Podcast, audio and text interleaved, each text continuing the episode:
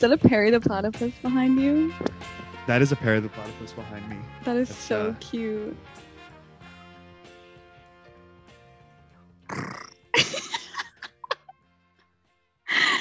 um, All right, welcome to the show, everybody. Welcome, to the back. show. Um, oh, Anna, I forgot. I literally have it right here, but I forgot to tell you before in the pre-show. I have this voice box thingy Okay. that I can like put harmonies in my voice. so that I forgot I even owned it. I was going through my old like music supplies and I found this. It's, it's like a like a guitar pedal, and you can like plug in instruments and oh like my god like do some like Daft Punk voice shit, but it also does harmonies. so Wait, holy sh- that almost like scared me. I almost like jumped out of my seat a little bit when your voice is the like problem is. I don't hear it. I don't have like a monitor in my Oh my god. when you listen to fi- this, you're it's gonna, gonna be funny yeah. or awful or both. In the comments, let us know um, if you enjoyed that or not. Um, Um, yeah, welcome back to the show, everybody. Welcome. Um, Episode two. guess episode two. Do we want to jump right into the movie, or do we want to like open with a little bit of a like, how was your week in the simulation? So we are in the simulation. Um, okay, so as I'm doing, so I do have something I want to share before we get into it. But so, like, the movie we're doing this weekend is The Matrix, the first one that came out in 1999. And um, I was doing some research for the podcast, right? And Mhm. um, doing research for this one was really funny because every so often when you're like watching videos of Keanu Reeves, like hearing, you know, like trivia facts, every so often you'll get someone who is talking about like this is like a real glitch in the matrix or like this is how to like like transcend your mind out of the matrix. And so like I was listening to podcasts about this movie and um I come across this guy who is talking about the matrix and i'm like oh that's cool because a lot of people talking about the matrix on podcasts are like nerdy white dudes who are like laughing about the movie but this guy seems pretty legit so i'm listening to him for a while and i'm like mm, okay whatever so i go and look at the rest of his episodes and the top one is called title my past life regression and ufo abduction hypothesis experience um and then a couple below that is contacting What is this on? Where did you? Is this like someone's weird blog? Like yes it is it's like it's like WordPress. i was like i cannot be reading this um how was how was your week though My week was uh, very uneventful. I think the most exciting part of my week was watching The Matrix. I guess my first impressions are like that I was absolutely blown away by how much I didn't remember and how Mhm. much I didn't pay attention because it's Mhm. so good. Like so so so good. Um but yeah, that's um so yeah, welcome to the episode 2. First of all, it's, it's super exciting that we're up and running. We have a name, the Cinema Scum Podcast. Welcome to the Cinema Scum Podcast. I guess we've never even said that name on air ever. oli totally came up with it just for the record that was all him Um, there is power. another podcast that seems to have a similar name. Um, so we'll have to fight them f- for Tooth it nail. one yeah. I feel like we'll win. But anyway, Mhm. yeah that's that's for when they big, get big enough that it's intimidating, that it's a threat to our superiority. But thank you already to all the engagement we've been getting so far. Podcasting Yes. has come such a long way. Like we can track everything, everyone who watched our show. We know who you are. We know what country you live in. yeah We know what device you watched us listen to us on. um, they have gender as well Gender. Yeah. yeah we know your gender We know your gender. Um, so yeah, that's exciting. Is that a podcast secret that like they're not supposed to know about that podcasters can track who they are? I didn't know that. I'm an avid podcast listener. and I didn't know that I was being tracked this much. I didn't know that either. I mean, it's big data. It's big It Spotify. is big data. I mean, that's how we make our big bucks. So Yes. I guess I just revealed our trade secret. But anyway, welcome to the show, Cinema Scum Podcast, episode two. Today we're Mhm. talking about The Matrix. Welcome to The Matrix. Um, this this one's gonna be a little bit different. We've kind of played around with the formatting a little bit. Mhm. Anna has ample amounts of trivia. I'm sure there's way more trivia than there is with the the last episode. yes. Um, and then we also have some fan contributions that we're gonna get to a little bit later. So look Amazing. forward to that. Um, so Anna, do you want to kick us off with um because you are the more experienced Matrix person, what your kind of like pitch to people when they've never seen the Matrix? What do you tell them to get them to watch the Matrix? So, okay, I just want to say The Matrix, this movie is one of my favorite movies of all time. It hits like a lot of my check boxes when I'm looking for a good movie. Um, but I have only seen, I only saw it like for the first time a year ago. Um, so Oh, I feel like, I feel like a lot of people who are at least our age have seen it like a while ago. Um, so basically, and it's funny because on the IMDb page, it's like a beautiful woman tells Neo to like, you know, free his mind and stuff. And it's like, I think that's like the weirdest way to describe the movie. Um, so basically, if I was going to tell someone to watch it, I would be like, okay, Keanu Reeves, who like this movie and him, like they couldn't exist independently without each other, I feel like. Um, Keanu Reeves is like a very cool action figure in you know a world where like computers are oppressing us and they're like fighting back and um, somehow there's kung fu in there. Um, and obviously keanu reeves amazing. Carrie ann moss plays his like love interest but she's also a very well developed character in her own right. Trinity. um, trinity. Laurence fishburne amazing um, i was listening to an interview where he described morpheus as uh, Obi-Wan Kenobi and Darth Vader in one. Whoa, Uh, that's crazy. Hugo Weaving is the infamous Agent Smith, who is such like an amazing villain. Um, and yeah, it's very 99. It's very steampunk. It's very kung fu movie. It's very um, like cyberpunk. I said steampunk, but like also some cyber cyber goth. I don't know. And um Joe uh Pantoliano, who plays the bad guy in uh the Matrix and who plays Ralph, Ralphie from The Sopranos. I don't know if you've gotten to that point in The Sopranos yet, but he's not. just yeah, the, the betrayer. You know who I'm talking about? The guy who betrays. Yes, Cypher. He is the most despicable character of all time in The Sopranos. Like he is just an awesome villain. It's not Tony's mom. I feel like Tony's mom is the worst. Tony's mom, you, you got to keep watching because Tony's mom Mm-hmm. is is the the woat, but uh, there are a lot of other woats later on. Sure. I am loving The Sopranos though so far. Yeah, um, I was very surprised at, at his uh his portrayal there. But uh, so yeah, so the Matrix is um, I could see now why I was supposed to study this in a philosophy class because it's all Mhm. about questioning your own sense of reality, questioning. Uh, it's it's it's very existential for Neo. Like I, th- I think the thing you kind of jumped over, but that's a big plot in the Oh early yes, part of the I movie totally is that it. is that he's just like a programmer living his his like normal existence where he's like extremely intelligent and then and that it makes total sense that the only people who can really break through to the other side in this universe are like the ultra intelligent every character is Yeah. super super intelligent um, Mhm. and that's what drives them to to to escape the the the cave um kind of Yes. Um, yeah, I totally skipped over this part in the I need to get so much better at summaries for movies because I it's okay that's what this podcast is for I tell people summaries that like don't make sense. But yeah, so basically like how does he meet Trinity? I feel like he's heard of Trinity from like a deep a deep web, a dark web. She's like a hacker yeah and they meet and she's like Morpheus wants to meet you and he's like who's that?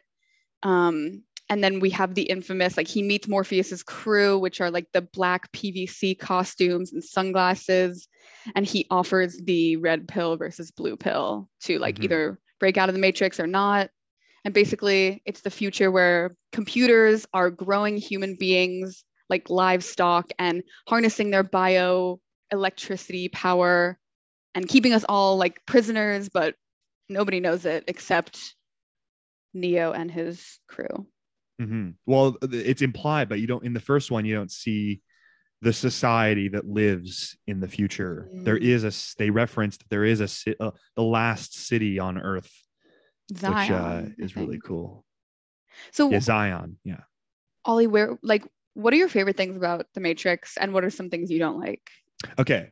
So as a computer scientist by trade and a and a computer enthusiast, I so I respect so much like how much um they base themselves in technology considering that they're not like te- you, it's it's very obvious that they're not from a place writing from a place of technical literacy like they're not very knowledgeable on what c- computers do but they were still very capable and very like not afraid to to play around with the ideas of technology and what it what it could mean in the future and i think that wh- one of the reasons that it's such a long lasting film series and why it's still so so relevant today is that a lot of the things that they talk about are things that we still we w- Mm. were about to live when the movie came out but we are Yeah. absolutely living in now Yeah. Yeah, because it's been the metaverse years. is here like we live in the metaverse and and i went to my friend's house the other day and i tried his oculus for the first time and then questioned my own reality for a second i was like holy shit like yes you know it's, it's a little different but at the same time like um for them to have in 1999 seen how um how much technology and computers were going to change our day-to-day realities um was way ahead of its time way way Mhm. ahead of its time this was before the internet like this and i think that's one of the things that i didn't like Yeah. but i thought was really funny about the movie is how much of a role phones play in the movie because it makes total sense that back in the day when when the only access you had to the internet was dial up Yeah. it makes total sense that you would think that phones would play a play a really big role in the connection of everything so i think it's really funny that they have to find phone booths to be able to get out of the matrix just like mm. how that is that and that is real. Like the the way that your phone our telecommunications system is the infrastructure for the internet in the real world.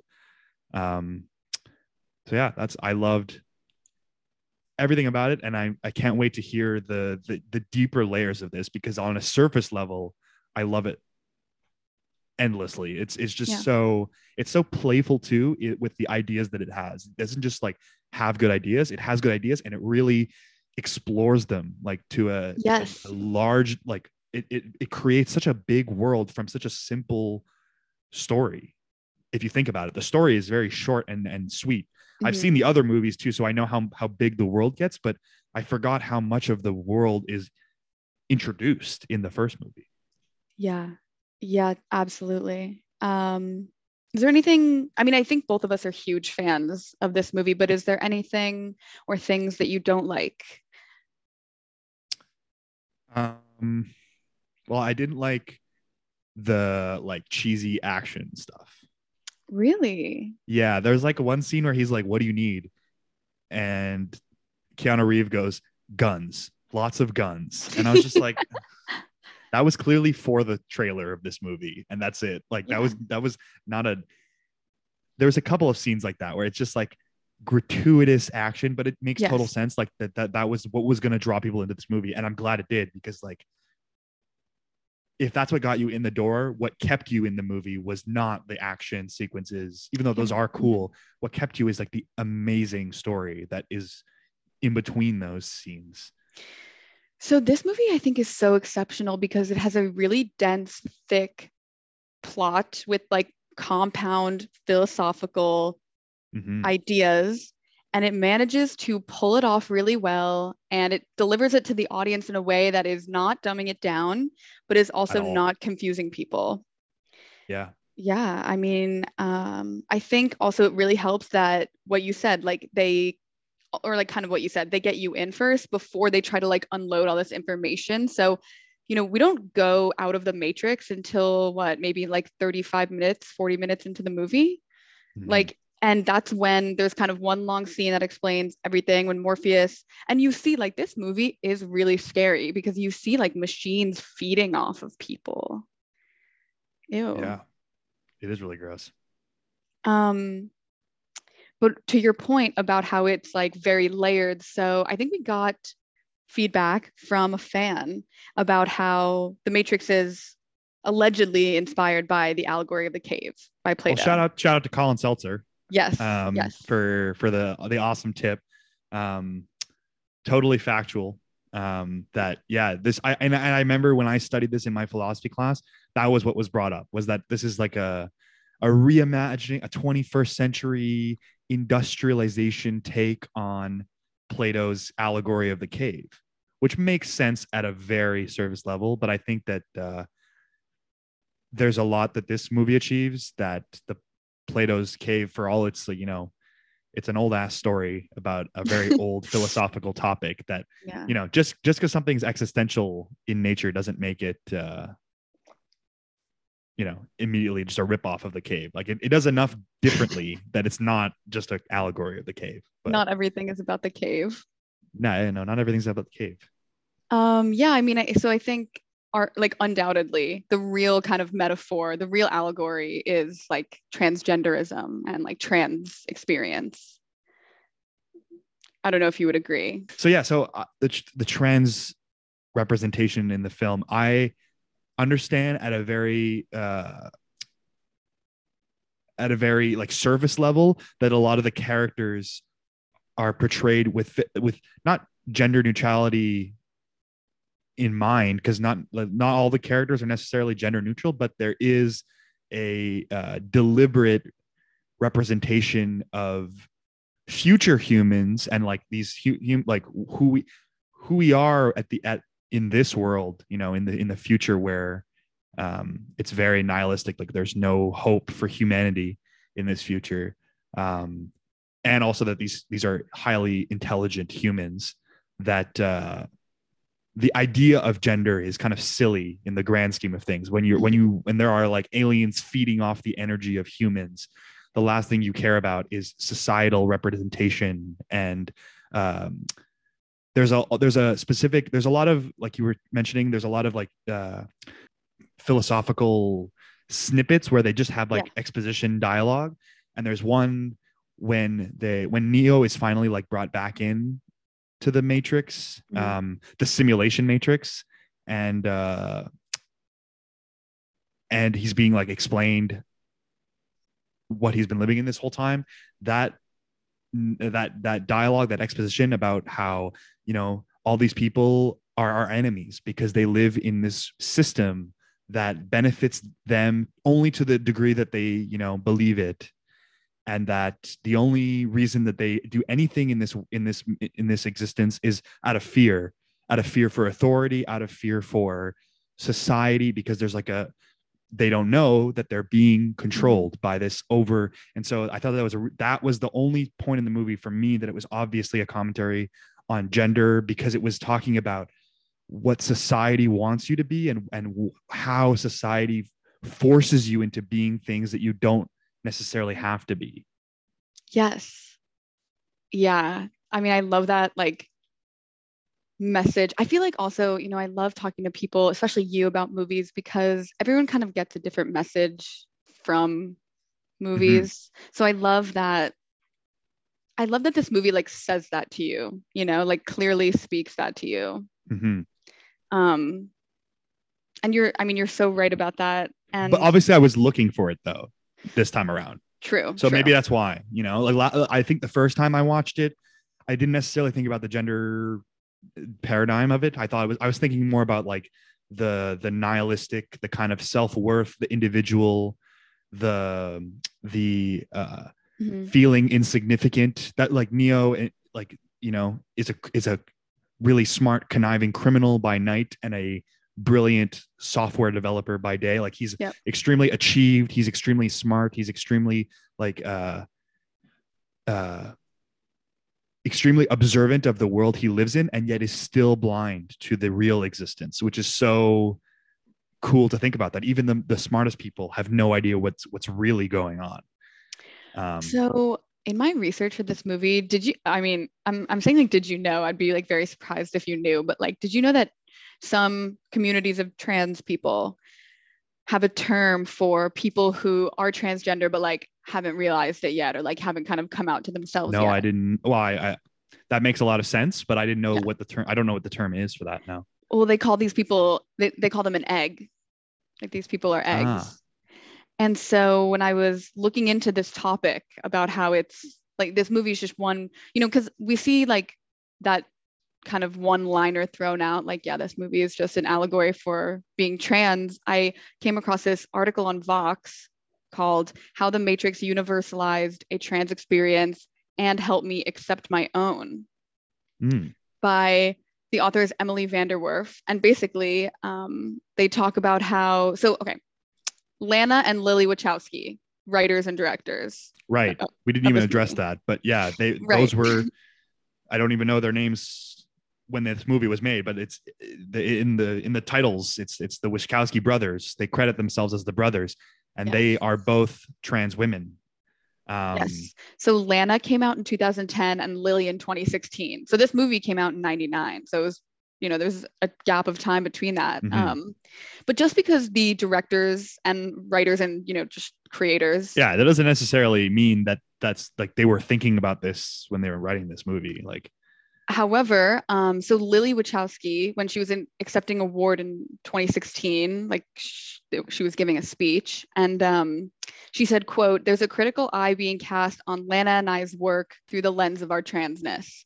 This is a cool thing because it's an excellent reminder that art is never static.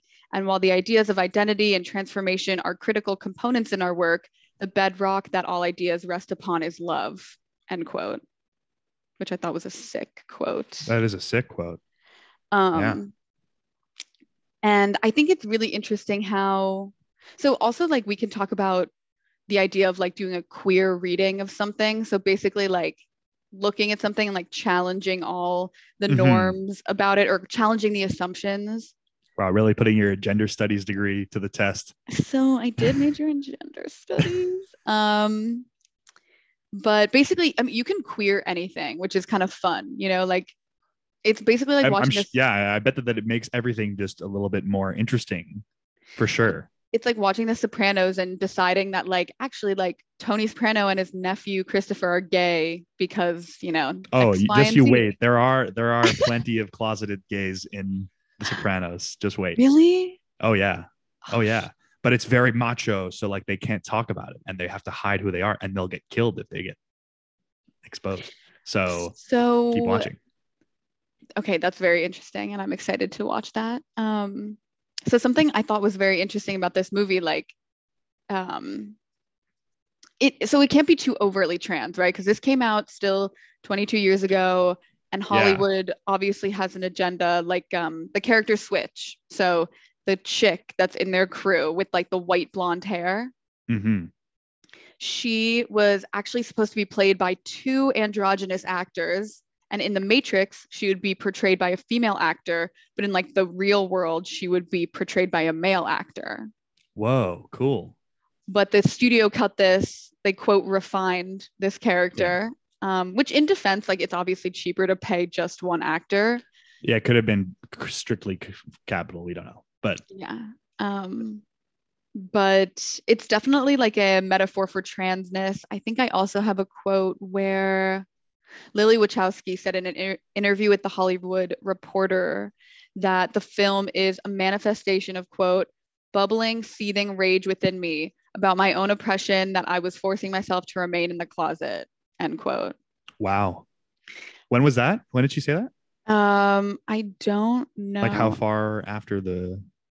I think it, oh, it's right before it was right before the second one was coming out. So uh I feel like all, all this just furthers the point about how this movie is just so imaginative and br- like a brilliant concept brilliantly executed because yeah none of this i think was intentional and i think all of this like uh all of this analysis all of this um deconstruction only is possible because of where we are at in society. And Yeah. this movie like i said earlier is still if, if anything more relevant now. So it only makes sense that this all these topics are manifest in some form or another in this movie because it was just so uh telling of of the world we were we were about to enter in the new in the new millennium so yeah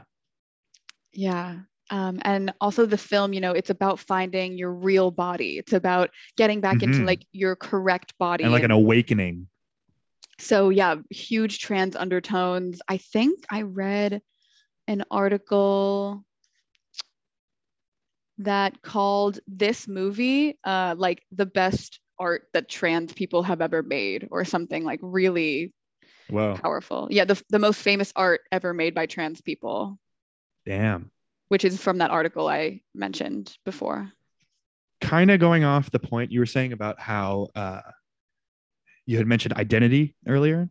Yeah. Um, a, a note I have here is the frequency and deliberate um, flex that the cinematography uses the use of, of, of mirrors and glass lenses and reflections and people looking at themselves through the reflections. There's a lot of scenes of like it's you're you're sitting in Neo's perspective, looking at himself through the reflection of uh, Morpheus's glasses, or yes. Neo Neo's walking in the street and he's he's like looking at all the like all the simulated people walking through the street and he just stops to look at himself in the reflection of a of a window. And there's a lot of really well executed um Mhm. like mi- mind bending shots that are just you, they make you question how they filmed that um and what kind of special effects they're using. But at the same time there's this it's very deliberate to the point where you know that there is more to these scenes. And i think that uh,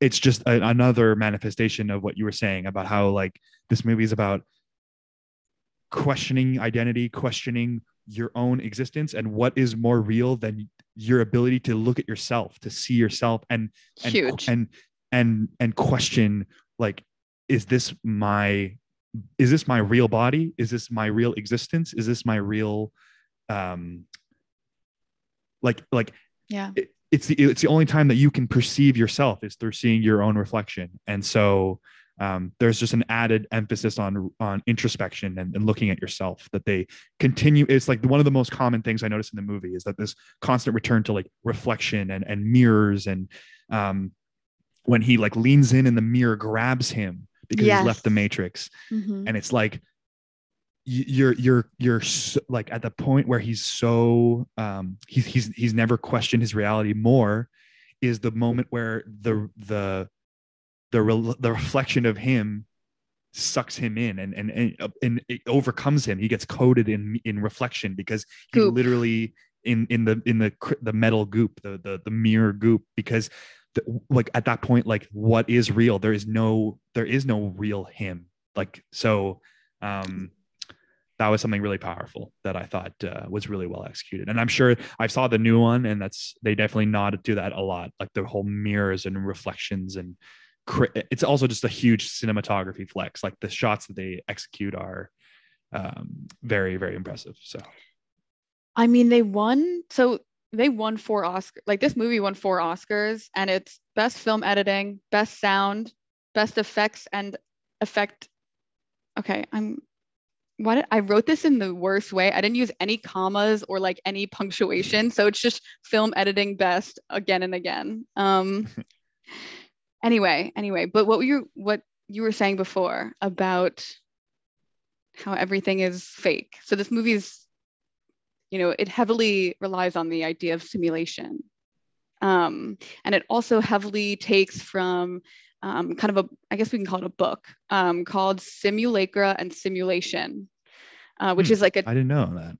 a political treatise, tr- treatise um, by John Baudrillard. Um, all of all of our listeners who speak French are like screaming right now, listening to me trying to. Um, okay, so basically, it was a book written in 81 that examines the relationship between reality, symbols, and society. Um, and the Wachowskis like drew upon this a lot to write the script. Um, it's actually an Easter egg in the movie. It's like when you're in Neo's apartment, or when Neo is in Neo's apartment. Um, you know, when this like the crew of people come to the door and he's Yeah, they're like, like buying crazy. something. Yeah. Yeah. And uh, he takes his hiding place in his apartment for his like cash and his like huge floppy disks um, is a hollowed out book. And this is the book. Oh, it's that book. That's so Mm. cool. Um, so basically, so just to like very quickly break it down b- because I think this is very interesting. Um, simulacra are like copies of real things that represent them to us. Um, and a bunch of simulacra together um, over time creates a simulation because you're not really interacting with real things. You're interacting with, you know, their Things you believe that are real, that replicate real life.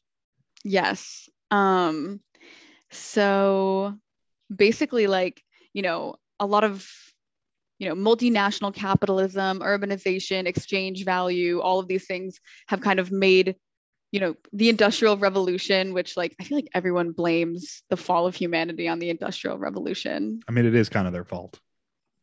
Yeah. The machines kind of fucked everything up.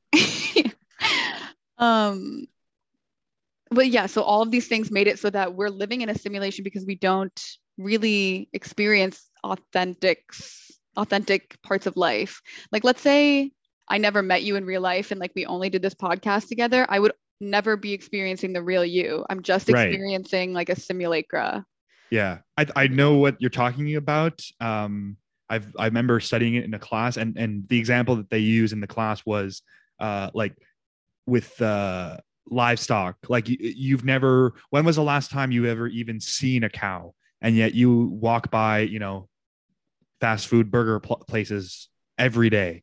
You you you will go by the grocery store, and there's just like tons and tons of meat, but you're so detached from the reality of meat production Mhm. that um in a way that is a method of control that like we, we you are controlled by the fact that you don't have to witness this. Like you are kind of detached from them because society has come so far from having to build your own shelter and having to kill your own food and having to um, yeah. do the, the necessary survival things. Like it's we've beyond surpassed the need to survive Yeah, definitely. So I think that's a cool kind of I, I love when movies have lore. Um or like production lore. lore. Yeah. top notch lore in this movie like very thought So through very good. like perfectly executed the the world building is i think phenomenal i think my Mhm. my favorite character my my well Oh, i have a lot of favorite characters in this movie like they're all a1 but yeah. i think that the most underrated character in this movie is the oracle i loved the oracle yes. So there no spoon.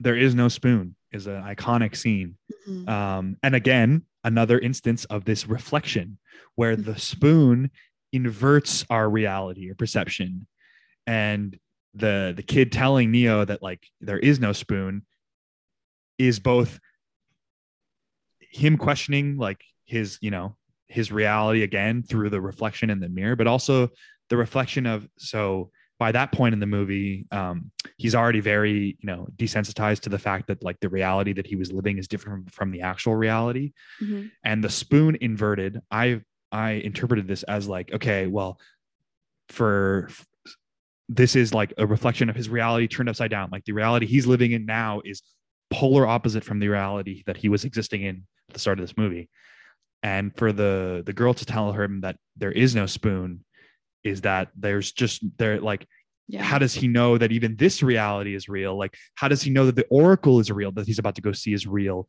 and he's in a room with other people that are gifted and that may be the one They're like children though, right? They're just like a bunch yeah of there's all kinds of weird out. people and it's so it's like a weird um like it, it you're you're you're pretty deep into the plot and yet you you deconstruct the plot and you start to question is he the one and then to hear that from the oracle that he isn't the one is so uh mind breaking and so it, it breaks all uh your your kind of expectations for what was going to happen in the movie Yes. oh, Um, yes. I love how they kind of turn the trope of the one on its Mhm. head, and they kind of they kind of tease you with it a little bit. Because when the Yeah. Oracle says it's not him, I felt like the movie is kind of laughing at you, being like, "Oh, you expected like the Oracle to just say it's him." Like, yeah totally um, and that the, I, I saw the spoon as like a foreshadowing of that because then when i saw this the Mhm. scene right afterwards i was like oh of course like he's not the one like it was obvious because yes, what like what makes him so special nothing and that's Yeah. and that was the the nihilism that he had in the other reality of like living his boring mundane life and questioning his own reality um so yeah, the Oracle is the most underrated character. I think that it does the same thing that uh, I love about Dune, and I just finished reading Dune. Like Oh, um, the start of every chapter in Dune is like a a, a, a historical, like it's a it's a little a little quote from a history like a history book, thousands of years ahead uh, later than what you're reading. And the, Oh, that's very and, cool. and it summarizes the chapter in like a historical context. So you in at the start of every chapter, they spoil what's going to happen in the chapter, kind of. But cool. it just emphasize it not only does it like you know prepare you for what's about to happen but it allows the the the writers in you know in both the matrix and in the, in dune and, and this happens a lot in other fiction too but um it lets them play with the audience like like lead you on in a way that's like very weird because you're like oh he's the like why would you like tell me that i'm not the one like what's the rest of this movie about if he's not the Yeah. one right But Paul Um, is actually the one in Dune. Paul. Muad'Dib is the one, but the so the the Dune one's even weirder because the Dune ones it's like history, it's like fact. It's presented as like this is the fact. Yes. And uh, later on in Dune, when he becomes very uh, prescient in that he can see all time throughout space. yeah, that's insane. Like, come on. Like, he so he can see all realities, but there's like uh, there's like uh, he, the way they describe it is like webs of possibilities and there's some that lead to blank ends because that's where he Oh. dies and so like the the the Wow. breadth of his prescience is only limited by his own choices and they change constantly so every time he makes a decision he can see paths widening and shortening around him that is And I thought- sick.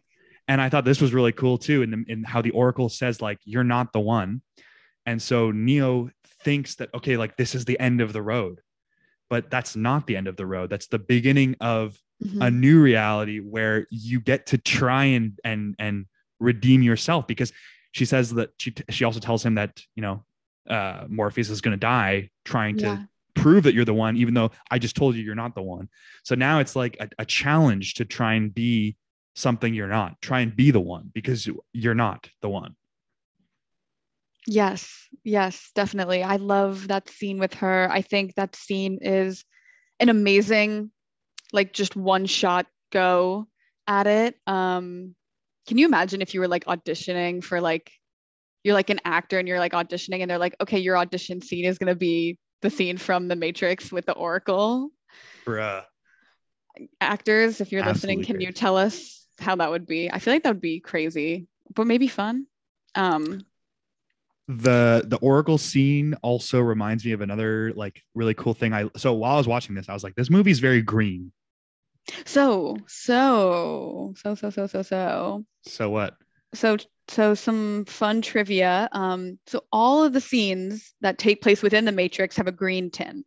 Oh, Um, okay. This is what I was. I literally guessed this. I literally Oh, guessed this. Okay, please go. So- Sorry, I interrupted So when you. I was no no no, it's fine. That's I I feel so validated right now. So that's You're awesome. so valid. So some something that I learned uh, when I was taking like film studies classes was uh, like back in Marinopolis days um, was like if you think that like a, a, a film has a very unique uh, either saturation to it, like a weird color scheme to it. If uh, if you love like the vibrancy of the colors in a film, a really cool way to like visualize it is to look at I, I forget what they're called, but they like basically take the the the they take the color color temperature of every minute of the movie and then they lay them all out in a long image and so i immediately saw the green and i was like i have to see the, what this looks like in the so i looked up while i'm watching the movie i looked up this the image of like the layout of the frame colors and i immediately knew like knew from looking at it that the color is a tool for storytelling so and and so i was following along the whole movie and it's it's 100% confirmed like there's no way it's not confirmed and now you telling me this it's 100% confirmed 101% confirmed. But so whenever they're in the matrix, it's green. The, the scene is green. This like the the visuals are green. When they're out of the matrix, when they're in the real quote unquote real reality, yes. it's gray, black, blue, like dark, muddy colors, like really awful colors. When it's white, there's a few. I can send you this photo. It's awesome. There's a few like white strips, and those are when those are like like these like come to truth moments. These are like Yeah. when Morpheus is like introducing him to the Matrix, like the the room with the chairs. It's also later in the film when uh, he speaks to the Oracle. There's like scenes of white. So white is like the the like the the the the the god scenes, like the scenes where like the world as we know it in this film is changed for for the rest of the movie. Yeah. And then there's there's green, right? Because they go back to the Matrix, and then it kind of like turns from green to brown, yes, like the brownish last- red. The last the when they storm the office building and they're like shooting it up, it's very brown.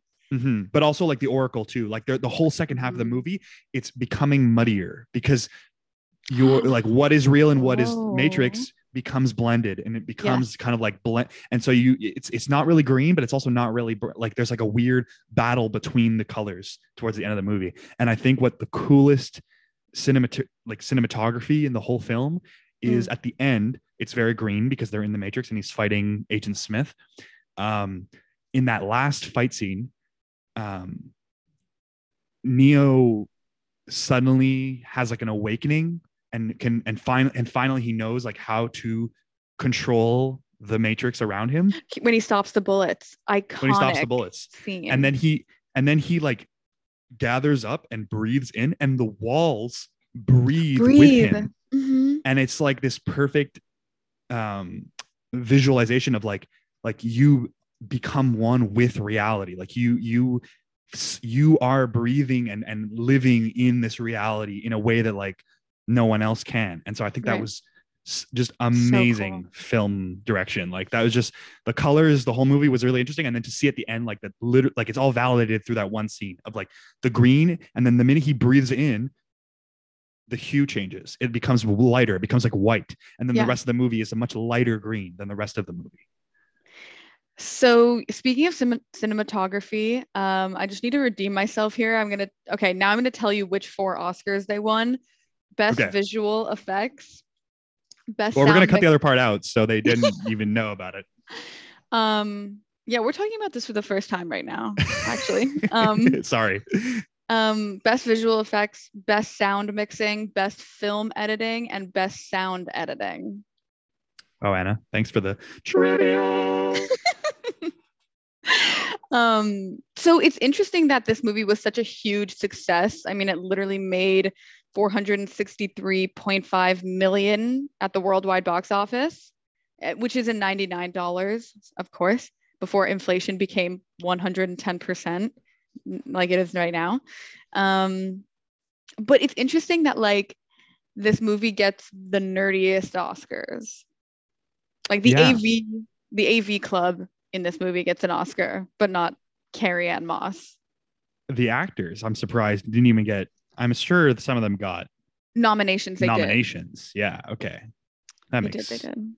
that makes a little bit more sense but still yeah no um so Should we go into trivia? we can do trivia yeah so welcome to trivia yes. Yes. Okay. So trivia with Anna. Um, Oli, if you want to stop me at any point, just say the word.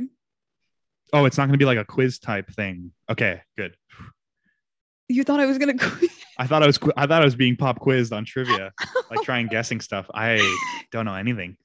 So um but no yeah hit me with some facts. Wait, that'd be so I'm funny. Okay, so there this movie, okay, I really highly recommend anyone who like even remotely liked this movie should go to the IMDb trivia section. I genuinely think that's like the best corner of the internet.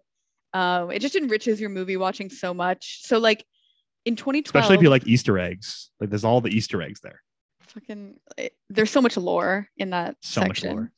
Um, but in 2012, this movie was picked by the U.S. Library of Congress for preservation in the National Film Registry for being quote culturally, historically, or aesthetically significant. yeah that's so sick Which do you think it's culturally, historically, or aesthetically significant? uh i think it's all of the above Yeah, pro- yeah. Historically, i think visually visually histor- significant. well historically if it if it you know uh, that, that was a, a point i had in this in my notes that i was like how did this movie come out in 1999 it was ahead of its time for a lot of reasons, like we just mentioned earlier. But Mhm. at the very base level, it talks about how technology will be the death of us. Technology will one day overcome us all and destroy us. How did that? How did this movie come out in 1999, and we still lost our minds over Y2K? So I really, really want to talk about this um, in a little bit because after trivia, I'd love to talk about how this movie has been appropriated, but more accurately misappropriated by right-wing conservatives. yeah, like like like taking the the red pill, yes, red pilling your way out of like leftism and and society. So I would really like But to talk about that, but Wait, let's do trivia. let's- um, let's introduce this really severe, serious topic. and that's a serious. Yeah, I was thinking we could end with that maybe, but Yeah. No, no, for sure. Um, We have to address it. So Carrie Carrie Ann Moss did her own stunts. Um, saw th- this whole movie was shot almost entirely in Sydney, Australia. really, hmm I thought that the city was San Francisco. So I read also a piece of trivia that all the intersections they refer to, right? Because in the beginning, Trinity is running away from the bad guys, and she's like, "I'll meet you at the payphone on the corner of Green or whatever," because you know you have to get on the phone to get back out of the Matrix. You, you got to dial up to the You gotta Matrix. dial up. Um, but all the intersections they refer to throughout the movie are actually ones can, that can be found in Chicago. oh Chicago. Okay, But I don't, I don't know. Um, well, it's all fake, so it doesn't matter what city it actually was. the principal cast spent four months learning martial arts choreography before filming. Um, uh, oh, this is really creepy. Okay, so you know when Agent Smith and his goons arrest Neo and they question him, they interrogate him. Mhm. Um, Agent Smith has like a file open that's supposed to be on Neo. Like you're supposed to kind of put together that they've been watching him for a while, and you can kind of see like in one shot, there's a bunch of information about Neo's character, um, or like Thomas Anderson as he is in the Mhm. Matrix. Um, like where he went to high school, like the made up high school, you know, his made up mother's maiden name, whatever. Um, it says that his passport, you can very clearly see um, his passport expiration, and it's September 11th, 2001. Whoa. And this movie obviously came out in 99. So I was like, oh, it's a little fucking creepy. Um, this film references Alice in Wonderland um, a couple A lot. times. A lot. They Um, they they really lean into that in the new one in Resurrection. It's it's very based on Alice in Wonderland. A lot of the symbolism is is more overt and more, shall we say, plagiarized from Alice in Wonderland than it is in this movie. In this movie, it's the White Rabbit, and then that's basically um the the the the, the they do a lot of other references. They talk about uh like how she Neo's not in Kansas anymore. Like it's a lot more nice. pop culture of the like movies where there's a reality switch up. So I thought that was a lot more fitting in this movie than it was in the Resurrections in the new one. Um, so obviously Keanu Reeves is the main character, but the Wachowskis' first choice was Don- Johnny Depp. Um, and then when he said no, they asked. Thank God. Thank God, dude. It wouldn't have worked. I'm sorry. It wouldn't have worked. Um, when they said no, the studio asked Val Kilmer, which again, thank God. Thank God. But slightly Um, less thank God than Johnny Depp. And then they also asked Brad Pitt. Both of them said no, obviously. He probably did Fight Club, and that's why he said no. So Was that Brad not at the same Pitt time? is an amazing character actor, but it, it yes, this is the same time. Yeah. Um, other actors who said no included Will Smith. Whoa, that Leonardo- would have been cool too. So yes, that would have been so cool. But I think Keanu Reeves is the perfect actor for this movie. Perfect. Um, Leo DiCaprio said no. Nicolas Cage Whoa. said no. Whoa, yeah. Sandra they got Bullock. all of these people to consider for the main role. That's crazy. they asked Sandra Bullock to be Neo, Whoa. which I'm trying. I'm trying to see Sandra Bullock and Carrie Ann Moss get together. I don't know about you, but anyway. I, I think the world wasn't ready for a movie that questioned reality and had a lesbian couple lead. I don't think that that was. I don't think any studio was about to fund a multi-million dollar movie that was going to be that. Unfortunately, maybe now, but not then. and Ewan McGregor also said no to Neo. Whoa. I know. You and he was Obi Wan Kenobi instead. Mr. Kenobi. He was too busy having a little ponytail in the back of his head. Exactly. Oh wait, was that Anakin? Maybe. That was both of them. They both had ponytails. It's, it's like a Padawan thing. You have to have a ponytail. Yeah. It is really Um, gross. like a little rat tail. For Thomas Anderson's beginning scenes when he has not broken out of the Matrix, his clothes are on purpose shabby and don't fit him right, which is supposed to suggest his sense of not really fitting into the fake Matrix world. hmm Um, you know the scene, the red dress, the woman in the red dress scene. Mm.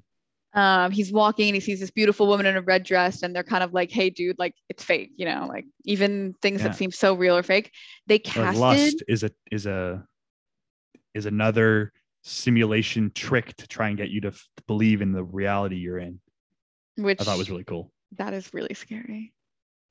Um, but for that scene, they casted it's all twins. It's all sets of twins milling about. So you're supposed to be really confused and like things are supposed to be very freaky, like glitchy almost on purpose. Everyone is doubled in that scene. So yeah, they it's primarily full of identical twins.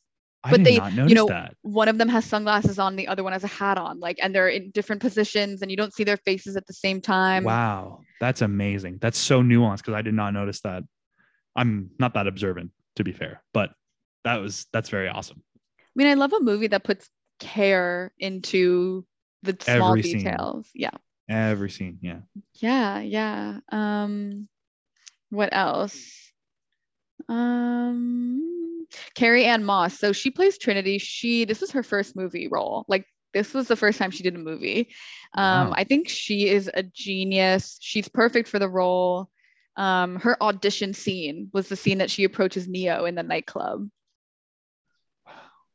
Yeah. That's uh, they the the how close she gets to him to talk to him yeah. um was very uh this it's the first time you see someone in the well obviously like you the opening with with her but it's like the first time that you're in like what you thought was the main reality um and an act uh, a character is acting in a way that's like very uh like she's from the she's not from this world Like she knows everything around you is she fake. knows everything and that's why she can she has to get really close to you to tell you that nothing is real and then that's like the the the, the following the rabbit was like the was like the the the, the sign the pull right because he got that letter from from morpheus saying like follow the white rabbit Yep. which is a reference to alice in wonderland but the the real rabbit is trinity telling him like come with me yeah. Whoa, wait, I never even put that together. because he gets to the club and then she finds him in the club and that's how he gets pulled in by morpheus it's all Yes. coordinated oh, it's all very coordinated because like we were talking about before, you know, there's this idea that Neo is the one.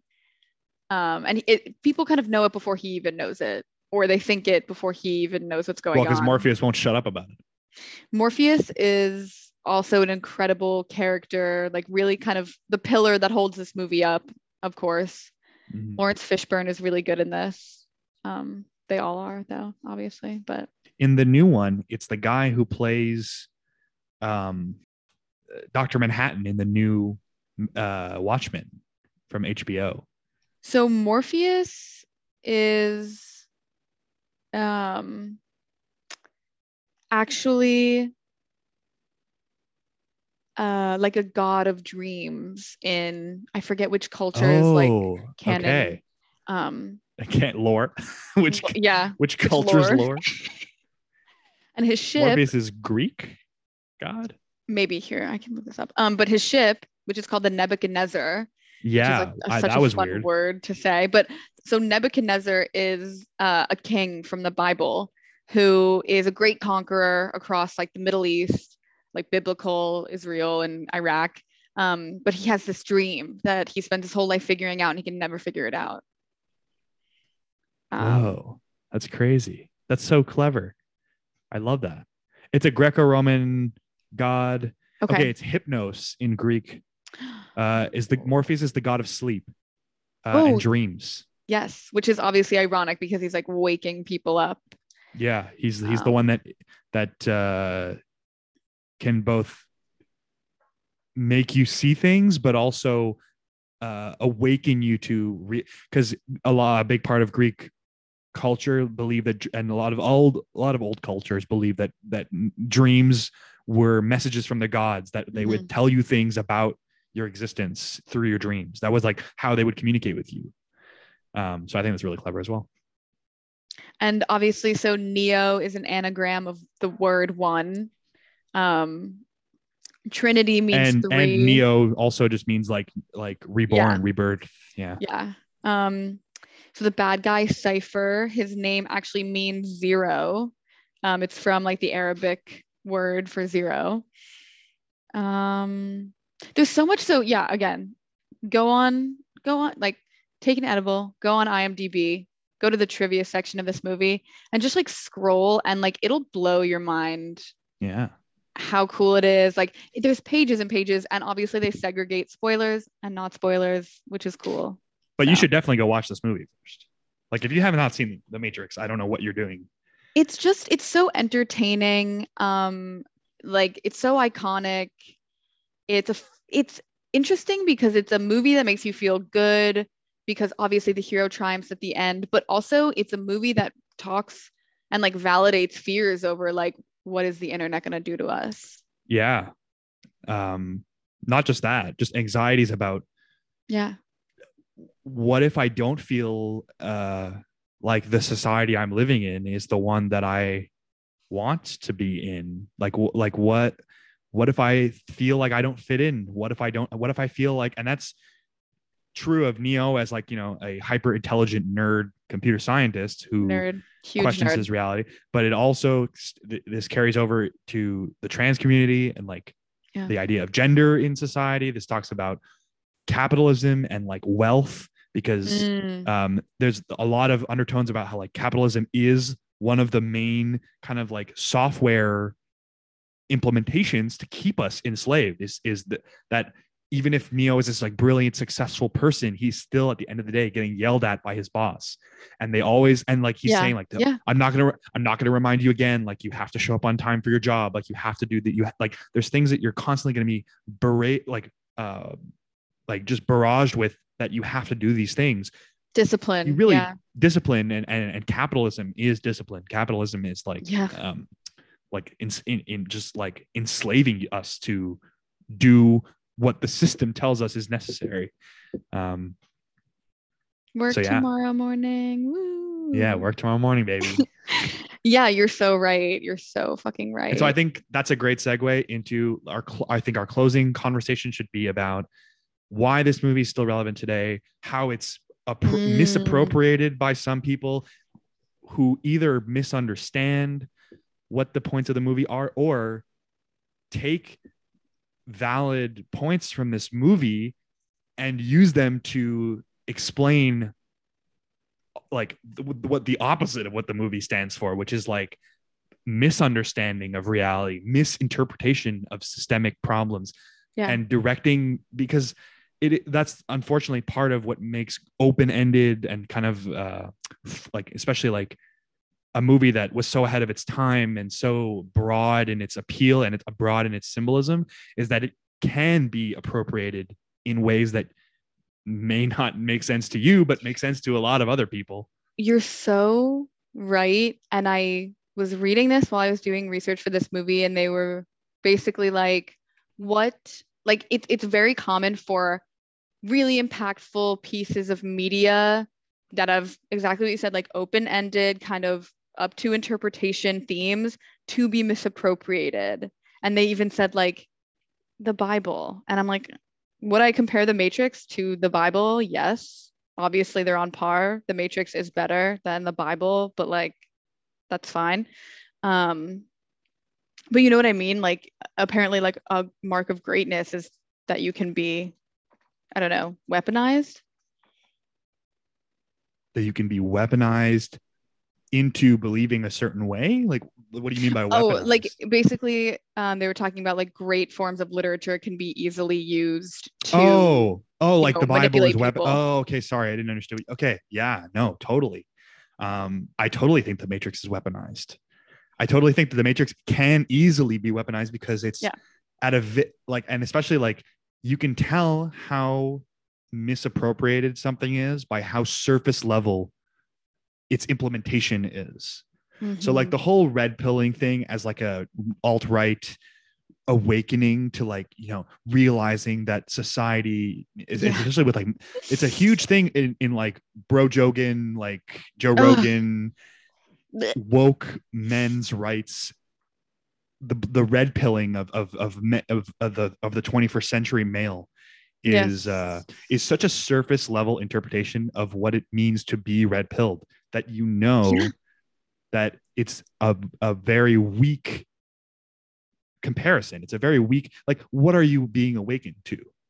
So other than things that you're, you're you're like you're being told which like is exactly what the matrix is. The matrix is is is the system telling you something and for almost forcing you basically forcing you to believe and live a certain way.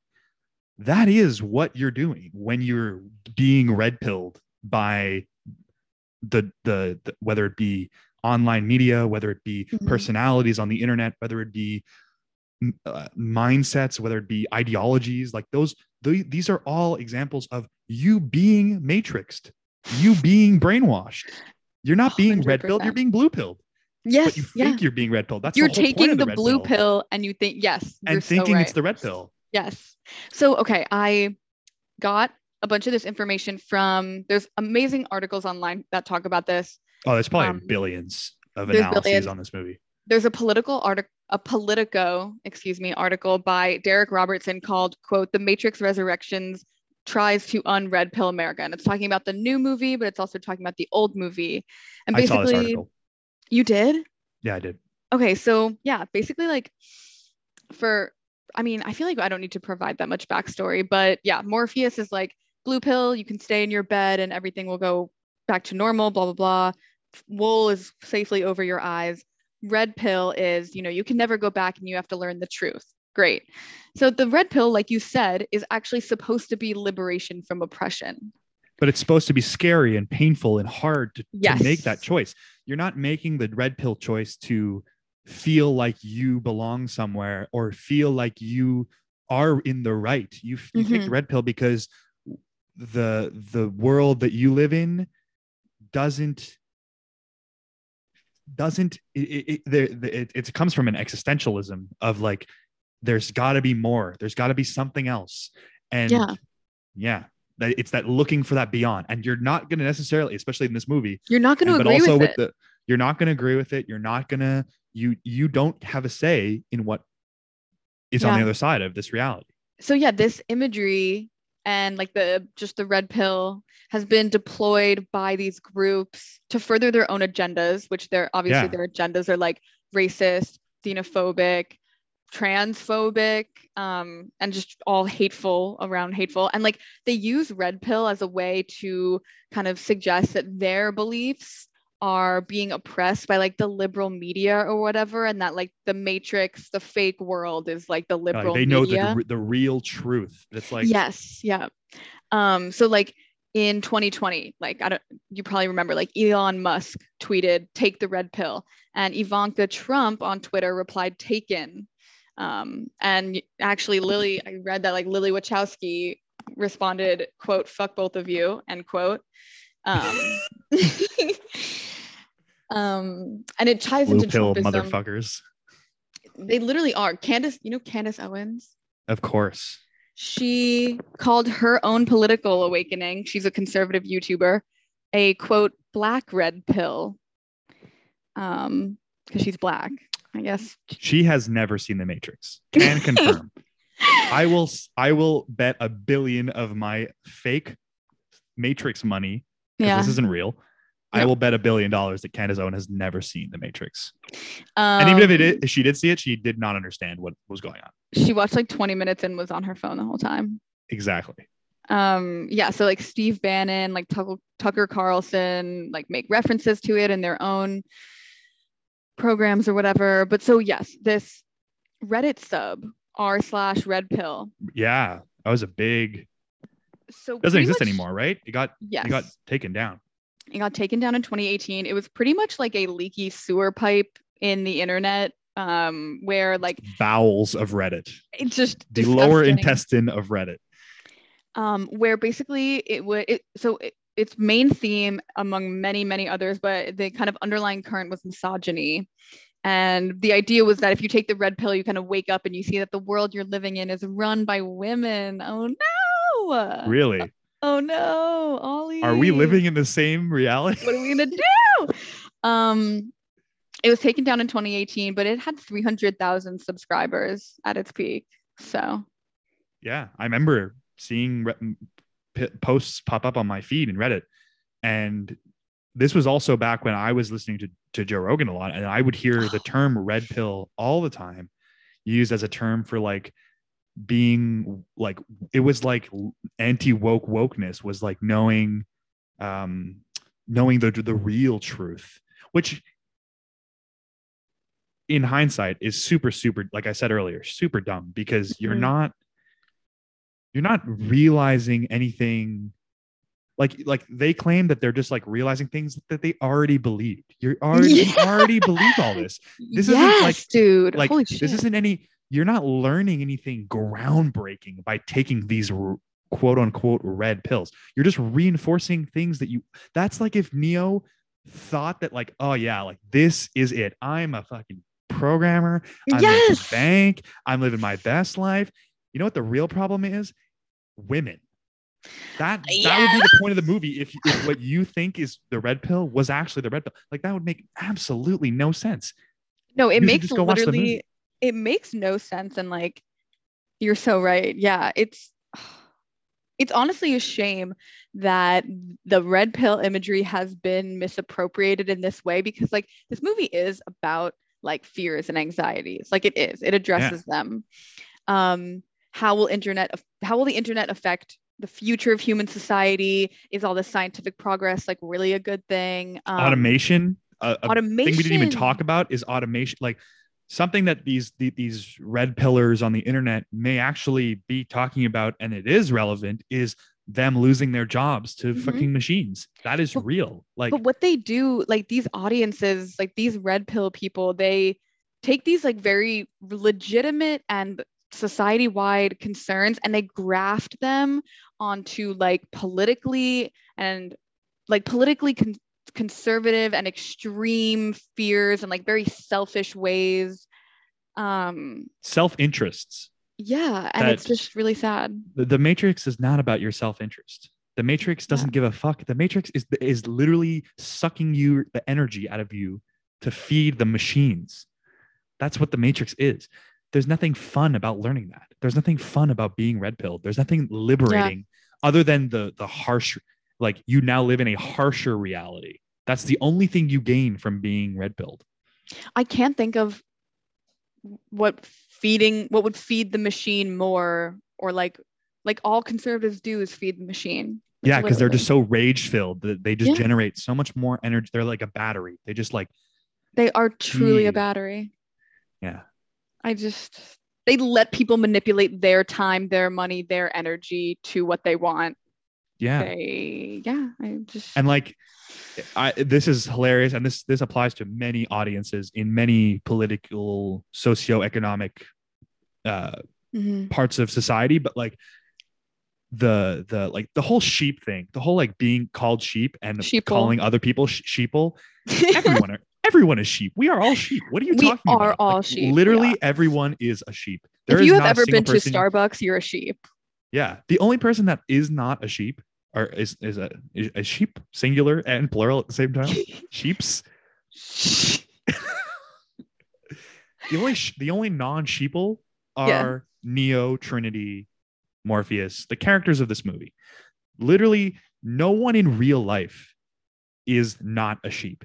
So when you are accusing other people of believing a certain thing, of living a certain life, of being more aware of their reality, they are themselves blue pilled. We are all blue pilled in some way or another. And so yeah. I think that's my takeaway from this movie is that this movie is just even more relevant now because Yes. it just makes us realize that we are just increasingly divided through the matrix we are con- like continuously riled up against each other in this matrix we are all going to Mhm. Die we are going to destroy this earth because we live and are controlled by the matrix and that's not going away anytime soon Yeah, I'm so definitely gonna have some more wine after we stop recording because you're right. Ooh, um, i was very high when i watched this movie so good. That's how. and maybe maybe had a little manly cry afterwards as well you know, how can you not though? But this movie is also wonderful. Like when Trinity, so the thing, you know, how like the agents are really hard to kill. And they're like, if you ever see an agent, just run. Don't try to kill them. When Yeah. Trinity goes up mm-hmm. to the agent and he's like shooting at Neo, and Neo's, you're like, fuck, Neo's gonna die. She puts the gun right up to his head and she's like, dodge this. And then boom, boom girl boss. such a girl boss and also that is so true that like people who do try to fight the system which is not these blue like red pillars on the internet are not, not fighting them. these uh, you are not fighting agent smith you would cower in fear at agent smith You're not It's fighting true, though, that- anyone except yourself. and the the agent smiths of this reality are the ivanka trumps and elon musks who will Yeah. literally kill you if it means getting more power in this system like the the the the agent smith character is so fascinating because the agent smith character isn't a isn't a person in the simulation they are a software program They're a program. they're a program. So it's not as opposed to other conspiracies, which is like lizard people are controlling us or specific people, society, like specific cultures are controlling us or specific like, you know, groups of like like Illuminati are controlling Mhm. us. You know, this this take is totally different from that. This is like it's a it's a software. It's a software simulation Yes. that is that is keeping us all in check. And the software simulation wants to get out itself, It- which Yes. is so scary to think about, so philosophical to think about, so like that. That's what made me cry. Was that He says it in this- smells in- bad. he's it smells bad in here. I want to Yeah. get the fuck out. Even the computer wants to get out of itself. And that is the deepest point in this whole movie. Like that is when yes. Yes. A hundred percent agree. that is when it takes all the philosophical themes that it was talking about, all the exposition about reality, about humanity, about purpose, about existence, about society. It takes all that and it says, fuck it, throw it in the trash because Yeah. even the computers that are uh, like taking advantage of, of humanity don't even want to be doing this. Just like how we don't want to be a part of capitalism, don't want to be slaves to the machine, do not want like all these things, like even the computer, like it's just a cycle that goes Yeah. on forever. It's a cycle of sucking, and we're just at the bottom of it. I think that's such an amazing. I think this movie is a great because it's an action movie and it's also like a surface level romance movie, but it has things like that in it where it really this movie goes like above and beyond um your basic like not to shit on Marvel even more than we did last episode. we really jumped yes we did. just total like I feel I feel like this conversation is vastly more interesting than Marvel for totally different reasons too. But So what really like just ending thoughts kind of what's your favorite scene in the movie? um my favorite scene in the movie is when they're running and uh, they're trying to find another telephone and the the dude who's like the controller is like oh i can like patch you in Yeah, yeah. at, at down the street. Just like the combination of the the technological understanding they have in that scene, like thinking mm-hmm. ha- that that you know, it's all telephones. That's how it works in this in this world.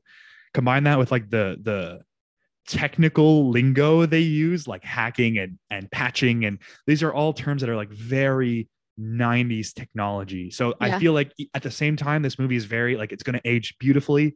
It'll Yes, never is. become irrelevant. It'll never not be a really fascinating like uh, philosophical movie for society to, to watch and then reflect on and, and contrast it to the world they're they're living in currently like we are right now Mhm. um, but at the same time it is a perfect snapshot of like the early internet and like what it was like before the internet and like in the in the in the dawn of what this movie kind of talks about like like all of this is because of the internet and like yes, computers. So it is both like a amazing foreshadowing of things to come and like the the world that we're all gonna fucking die in but it's also a perfect encapsulation of how we thought computers worked when they were first entering our society Yeah. so that's my favorite part is that it's it's a perfect uh time capsule of early internet lingo early internet perception early internet understanding like what most people thought the internet was was that I mean, the US Library of Congress agrees with you for sure. what do, what do you think was the most impactful scene in this movie there's so many There's there's too many to choose, but my favorite I think is when so Cypher betrays the group, and at one scene, he is at dinner with Agent Smith, and you can tell they're in the Matrix. Um, and Cypher is talking about how he's going to betray his whole group and basically all of humanity to get put back in the Matrix, to be rich, to have like a bunch of like hot GFs, and to never remember like what Mhm. happened before. And rich and Agent- successful and and he wants to be memorable he wants to be like admired in society Famous, yeah. famous yeah which i thought was really interesting Um, and I think it's a great scene for a lot of reasons. Agent Smith is like, yeah, whatever, just like give them all up and you can have whatever you want. But it's interesting because you think about like how many people you know or people in the world would do that. yeah It's kind of a little all those motherfuckers on the internet so many people would do exactly what he did. And in the movie, you're like, how dare he? Like, oh my God. Like, oh yeah giving I them up. totally yeah i agree But like mm, also do you blame Reeves. him like do you blame like at the end of the day like you do sympathize with him because this is kind of awful this is kind of like they're living in a shitty spaceship. They're eating like oatmeal or like slop every day. There's like one woman on board. She's only interested in Neo. Like, yeah, Yeah. I get. constantly on the brink of death like at Yeah. any moment machines can come and just immediately wipe all of you out of existence and like torture you with like weird fucking ro- mini robots that go inside you Yeah, there's also a ton of pegging imagery and like gross. and belly button fetish Um. Okay. I mean, I think we. that was yeah the matrix great I, I think this was by far our best episode yet I mean, I love this movie so much. I just feel like uh, it's so badass. It's so ahead of its time. A soundtrack, it's fucking awesome. Go listen to the soundtrack. I learned so much from watching this movie, and I learned even more talking with you. I would love to hear more from our audience. Like, if you have any interesting thoughts that Yeah. go off something we said on this episode or contradict something in the episode that we said, I would love to hear your opinion because this movie is just an a Pandora's box of of thoughts for me. Yes, please um, feel free. Like any feedback, any comments you have, p- please feel free to DM us at Cinema Scum Podcast on Instagram um, or email us at cinemascumpodcast at gmail.com. We love to hear from people. Shout out to Colin Seltzer. You are Shout out to- amazing. We got a few. I can actually read a couple other DMs we Oh. got. We have to read them. um, from last week. We got to read our comments. So shout out Colin for writing in. Also shout out. Um, hold on, I gotta switch to Instagrams. It's really annoying having multiple. I don't know how you do it with like your Finsta, your Rinsta, your social scum. Like switching between all the accounts on Instagram is so like you get notifications constantly from all it of them. hurts. Yeah. Yeah. So Joe writes in, Joe Cardell writes in Oh. and says, okay, so I took an edible and went to watch the movie um, so that I could fully appreciate the podcast. Thank you. Um, one big question she had was that why uh, Oh, this is about Spider Man. Okay. does, got it. yeah, about, sorry, these are from last week. So they're about Spider-Man. Does sand stop lightning? because, and that's a really You're showing point. your engineering degree right now, Joe. you're showing your engineering degree and you're also backing up my point that these fight scenes are dumb as fuck. Like when that Sandman was hit by the electricity guy, I was expecting him to turn into glass, Joe says. But maybe I'm just too high and overthinking this. no, I totally think that you're right. I think that that, that fight scene had literally five brain cells put into Yeah. it, and that's it. So the fight scenes in the Matrix are so much better. So much better and so much more like they're they're they're just as realistic in that they are absolutely not realistic, but like they are what I was talking about Shang Chi, like choreographed kung fu, like awesome, and and the the way that they integrate the the matrix like when when uh agent smith is punching him and it's like he's moving so fast that like you can't see his arms So oh my cool. God. Oh, am- and I when they could dodge the bullets, goodbye. but like the sound too like when he's punching him like the sounds that it's making because he's hitting him so fast like Yeah. it's like it's like a motor and and i totally understand why they won an oscar for sound design because like that made me feel like i was getting punched in the gut a billion times per second. Mhm. amazing. Um and then we also had, had a question from gab who writes in and says i wanted to know how much i needed to know going into spider-man and i thought i told her that um a beautiful part about the marvel movies is that you'd have to know absolutely nothing going in. And i think specifically with this spider-man movie they resume the the ending of the previous one in the first two minutes so if you had any reservations about knowing anything going into the Spider-Man movie, I think you should just say fuck it. You should just go in and watch it because it doesn't. It's not. If you don't care and didn't already know, you don't need to care to know what's going on. Yeah, that's I part of what the charm of Marvel to begin with. I didn't watch the. Yes, you're totally right. Um, Marvel makes it easy. I didn't watch the second Tom Holland Spider-Man, but I watched the first and the third, and like it really, you don't lose anything by not watching the previous one. Yeah. So yeah, that's uh that's it for our fan contributions. Thank you so much to everyone Thank who wrote in. you. Um, we will continue to read your uh, questions, concerns, uh, threats on the podcast. Um, please, if you're gonna call us a sellout, do it in public. Um, Um, because all we, we need the press. Um, so yeah. Um, Oli, any final remarks or thoughts? I think the only final remark is to let everyone know what our next movie will be. Which is Um, so we've decided to try something new and watch something that neither of us have seen before. So we're going to next. The next movie we're watching is a uh, noir art house Mm. film starring Willem Dafoe and Robert Pattinson, and it is called The Lighthouse. It was 2019, 2020. The Lighthouse. Let me look that up real quick. Yes. The Lighthouse was a 2019 horror drama.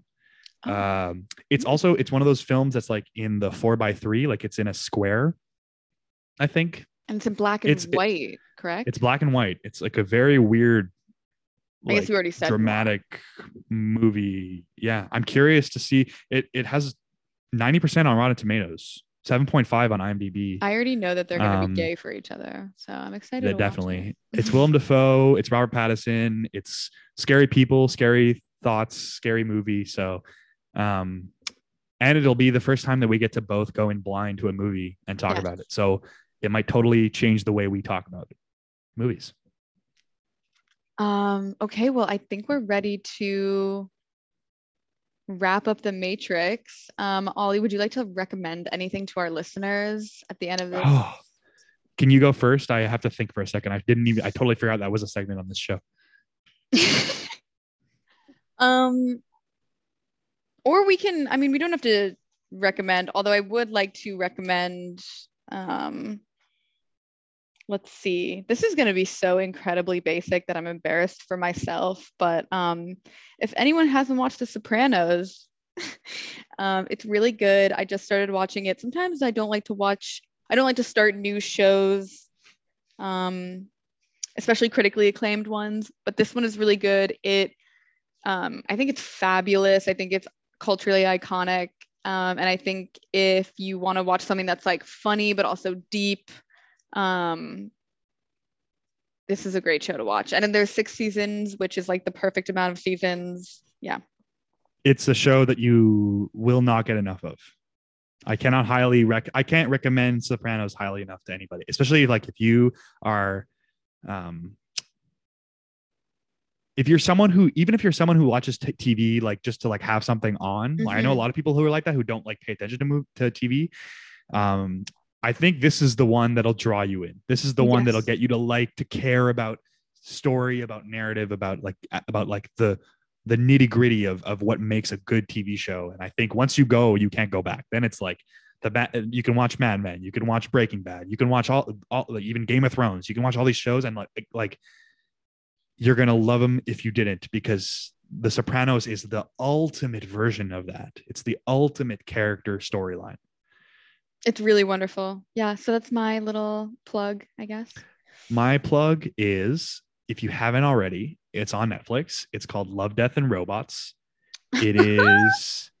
I thought about it all the time while I was watching The Matrix. If you have not seen Love, Death, and Robots, it's really it's one of those animated shows that each episode is made by a different artist or different uh like studio. So each mo- each episode is a different style of animation.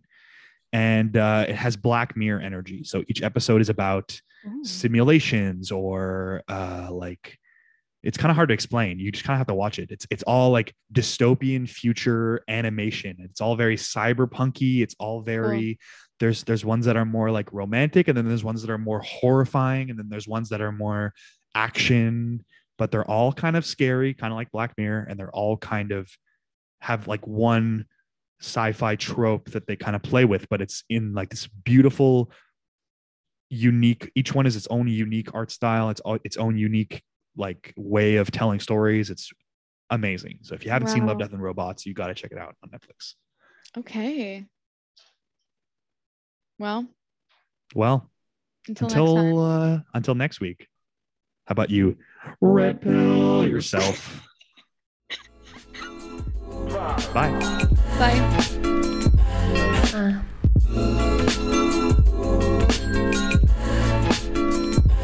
Yeah.